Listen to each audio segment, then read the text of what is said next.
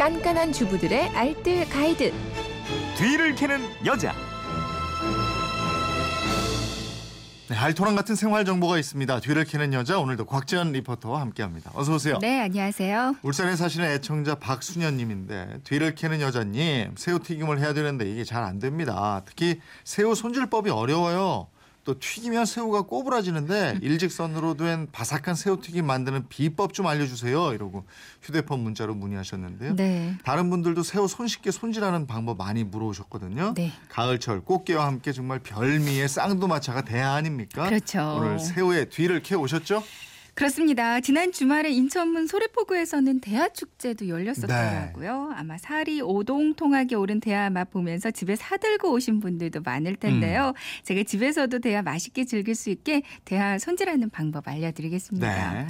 새우 종류도 참 다양해요. 네. 음. 크기나 모양에 따라서 수십 종에 이른다고 그래요. 예. 근데 시장에서 흔히 볼 수 있는 건 일단 대하, 중하, 그리고 타이거 새우, 칵테일 새우 정도잖아요. 네. 먼저 대하는 그 새우의 종류는 아니고요. 20cm가 넘는 그러니까 큰 새우라고 보시면 됩니다. 네. 크기가 큰 만큼 새우 살의 질감과 본래의 맛을 살리는 요리에 사용하면 좋고요. 가능하면 양념을 많이 하지 않는 게 그 대하 제맛을 느낄 수가 있어요. 네. 중하는 대하보다 작은 15cm 정도로 튀김이나 탕 등에 넣으면 좋고요. 타이거 새우는 호랑이처럼 줄무늬가 있다고 해서 이름이 이렇게 붙여졌는데 네. 주로 베트남, 태국, 인도네시아 등지에서 많이 잡혀요. 음. 대하를 구하기 힘들 철에는 좀 타이거 새우로 조리하는 것도 한 방법이고요. 네.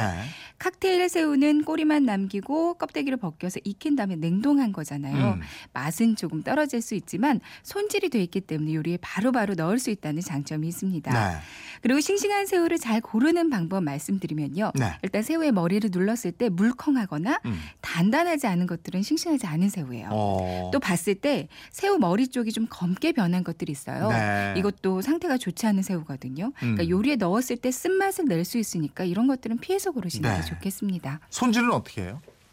먼저 소금구이 같은 걸로 드실 때 이렇게 껍질째 손질하는 방법이 있고요. 네. 튀김이나 요리에 넣을 때 껍질 벗겨서 손질하는 방법이 있어요. 음, 이렇게 두 음. 가지가 있는데 네. 먼저 껍질째 손질하는 방법 알려드리겠습니다. 흐르는 물에 새우를 씻고요. 그리고 가위로 수염이랑 그 머리에 있는 뾰족뾰족한 뿔 있어요. 네. 이것 때문에 손 다칠 수 있거든요. 음. 이걸 먼저 제거를 합니다. 그리고 새우를 구부려 보면 겉껍질 사이사이 이렇게 살이 보이면서 벌어지잖아요. 이게 네. 새우 마디거든요. 음. 그러니까 새우의 내장은 등 쪽의 두 번째 마디에서 제거하면 쉬워요. 네. 내장을 빼주지 않으면 쓴맛도 나고요. 모래 씹는 느낌이 들 수 있기 때문에 제거해 주시는 게 좋거든요. 네. 두 번째 마디에 이쑤시개나 포크를 이렇게 넣고 내장을 살짝 빼내고요. 음. 그 다음에 손으로 이렇게 잡아당겨서 빼내면 한 줄로 쑥 빠지거든요. 네. 싱싱한 건 이렇게 한 번에 잘 빠지는데 중간에 툭 끊어진다. 예. 그럼 새우가 덜 싱싱한 거라고 합니다. 아. 그리고 꼬리 쪽에 보시면 꼬리 사이에 삼각 모양의 물주머니가 있어요. 음. 이것도 제거 안 하면 튀김할 때나 구울 때 물이 많이 튈 수가 맞아요, 있거든요. 맞아요. 네. 뒤로 이렇게 톡 꺾어서 제거하시면 음. 되고요. 그리고 나서 흐르는 물에 다시 한번 깨끗이 씻어서 이렇게 완성하면 됩니다. 음. 그럼 껍질을 제거하는 손질법은요? 네. 역시 흐르는 물에 씻고 나서 새우 머리를 제거하는데요. 머리 앞쪽을 이렇게 잡아당기면 쉽게 제거가 되거든요. 네. 이 새우 머리는 육수 낼 때 쓰거나 버터구이로 드시면 아주 좋으니까 버리지 말고 그냥 두시고요. 네. 새우 등쪽 두 번째 마디에서 이쑤시개 넣어서 내장 제거하는 건 똑같고요. 음.